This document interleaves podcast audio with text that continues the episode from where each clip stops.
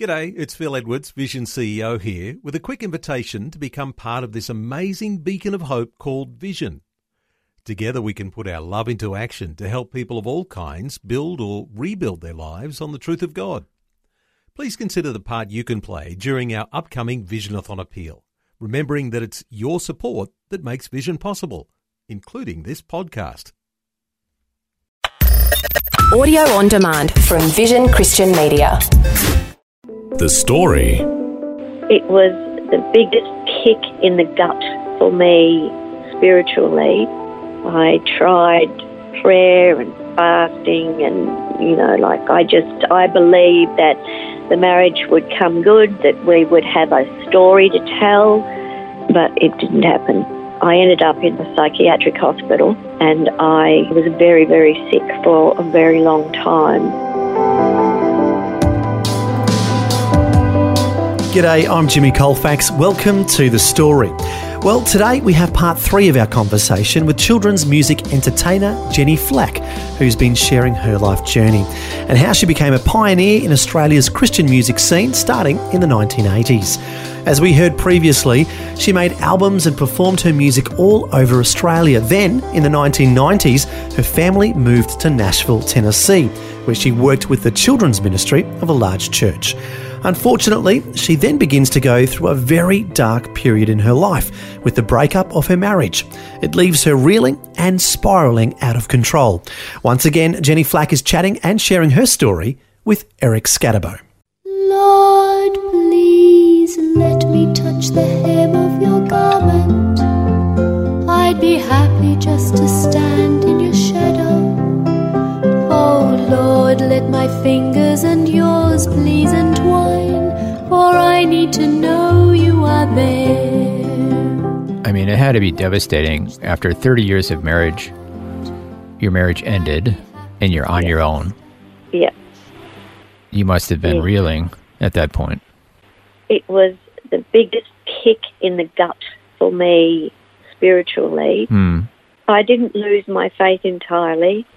Um, I mean, the creation that there is all around us trumpets the reality of a creator. hmm But I felt like he had just dropped me down the bottom of a, a mine pit and left me there.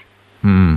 I tried so much, you know, prayer and fasting, and, you know, like I just, I believed that the marriage would come good, that we would have a story to tell, that we'd be stronger than ever, but it didn't happen.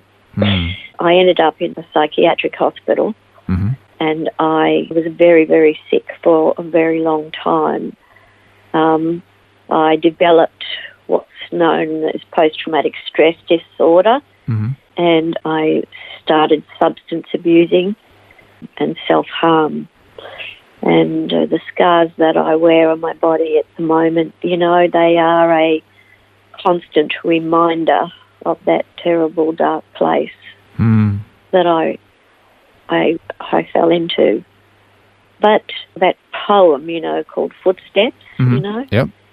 and the one where you know she is walking along the beach and and complains to God, how is it that you know you walked with me all through my life, and then the, the time when it was the absolute worst time, I was walking alone, and God said to her, no, that was when I carried you, and I remember, you know, that means a lot to me that particular poem because I was carried.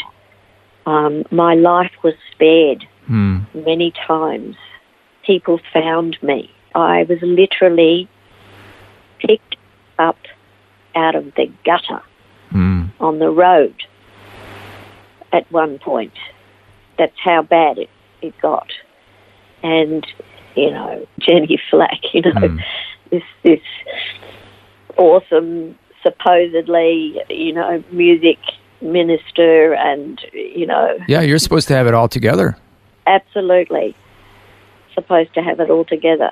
And I didn't have it all together. But Mm. the one who did have it all together was the one who was carrying me. Hmm. Very, very gradually, I began to realize that there was an umbilical attached to me, and that other end of it was attached to the Lord. Mm. And God had me, and He wasn't going to let me go. He let me drift for a while, but then He started to pull the umbilical in. And the people that came into my life and ministered to me, and you know, there was one time when I had uh, hurt myself so badly, and there used to be a, a hospital down on Phillip Island. There isn't one now, but there used to be, and Mhm. I ended up in that hospital so many times, and the nurses there were almost taking bets on when I would die Hmm. because I hurt myself so badly. This one occasion, I was bleeding out, and a girlfriend of mine was driving home from the shops.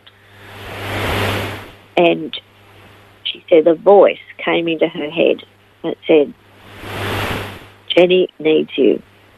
Go to see Jennie. And she said, I kept on driving thinking, oh, don't be stupid, you know, go home, put your shopping away. But the voice kept on Hmm. and on and on. And she turned the car around and she came back and she found me and called an ambulance and I went to, to the hospital. And she said she would never ignore a voice like that again Hmm. because she knew that it was the Lord Himself that was, you know, taking care of me Hmm. Yeah. when I couldn't do it for myself. What do you think was the cause of setting you in this downward spiral? I mean, a lot of people get divorced, but obviously this had a devastating effect on you. Why do you think it was such a a strong devastating effect? I thought that I had experienced just about every emotion possible, you know. Yeah. I'd experienced anger and grief and happiness, surprise, but never betrayal. Hmm. I never experienced that. And it was the most agonizing pain I have ever had. Hmm. And it broke me. Hmm. And that was when all of the damage started, and I began to not think rationally. Hmm. And um, I just, I didn't know how to. I wanted to get away. I, um, I went back to the hotel and I drank the, the, the this complimentary, sh- you know, champagne and overdosed on anxiety tablets that I'd been taking, you know, when he left me the first time. Hmm. And uh, my son rang me, and I, I had no intention of, of trying to kill myself. All I was trying to do was stop the pain. Hmm. I'd never Yeah. felt pain like that. Yeah. All of my babies and things, and the agony you go through having a baby, I would, I would have rather had a hundred babies than experience this pain. Huh, It was yeah. just so bad.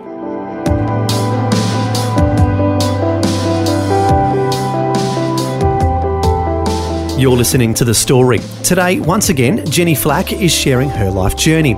And sadly, as we just heard, she reached a low point after the breakup of her marriage that sent her life spiralling out of control and into a psychiatric hospital. We'll hear how she eventually begins on her road to recovery when we return. If this program has highlighted something you'd like prayer for, we'd love to pray for you. Call 1 800 Pray For Me. That's 1 800 772 936. It's a free call. Or text 0401 132 888. Hi, I'm Jimmy Colfax, and this is The Story. Once again, Eric Scatterbo is chatting with children's music entertainer Jennie Flack, who's sharing her life journey. She was a pioneer in Australia's Christian music scene in the 1980s and went on to write and perform her music before audiences all over the world. But as we heard before the break, she went missing from the music scene after the breakup of her marriage, which had sent her life spiraling out of control. Now we're going to hear how Jennie finally begins going down the road to recovery. What helped you finally turn the corner and come back to mental health and a vibrant, strong relationship with the Lord? I read a book. I read a number of books actually. Um, when I told you that I felt this umbilical, I felt that you know God was, He was there. I knew that He was there, Mm-hmm. and I, I wanted the relationship that I once had, and I decided to read books that were written by atheists. Books, the ath- I'm talking about atheists who had found faith. Mm-hmm. Yep. I wasn't interested in reading books written by like someone like myself who'd become a Christian when at the age of four and had been brought up, you know, in a Mhm. Christian Yeah. family, etc. No, I wasn't interested in those books. I wanted to read why had these atheists found faith Mm-hmm. and I read a number of those books, and there was one book in particular that sort of really, well, there's, there was a number of them, but one in particular I liked so much that I bought heaps of them and started giving them away to people. Read this book, read this book. It was called Religion is for Fools by Bill Medley. Mm. It's a small book, very easy read, but he was an atheist. He went to university and decided that he was going to study the five basic religions of the world, like that being Buddhism, Hinduism, Mm-hmm. um, Christianity, and he did, and he studied them all, and he was going to prove from his studies that all of them were like a load of, you know, junk. But when he started to study Christianity, he found it more and more difficult to write it off.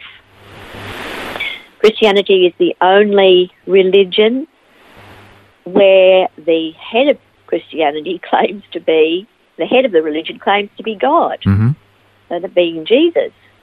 Mhm. I mean, not even Muhammad claims to be God. Yeah. So from then on, he started to uh, investigate, read, you know, back in, into the historical writers of the t- of the day, um, and eventually, you know, he he came to that place where he was literally on his knees saying, "My Lord and my God." Mm. I, And this and this ministered to you. It's so well written, Hmm. Eric, Yeah. and it's so easy to read that I started reading other books and you know and talking to other people. And as I say, I bought a whole bunch of these books, and I still buy them Mm-hmm. and and give them to people who are interested to know. You want to know? Read this book Mm. because it covers every question you could you could think of. Yeah. So, reading these books was probably one of the most powerful things I think that in in you know my my mental health I I, I still struggle with my mental health. I will have post traumatic stress disorder for the rest of my life. I have been told. However. Thanks for taking time to listen to this audio on demand from Vision Christian Media.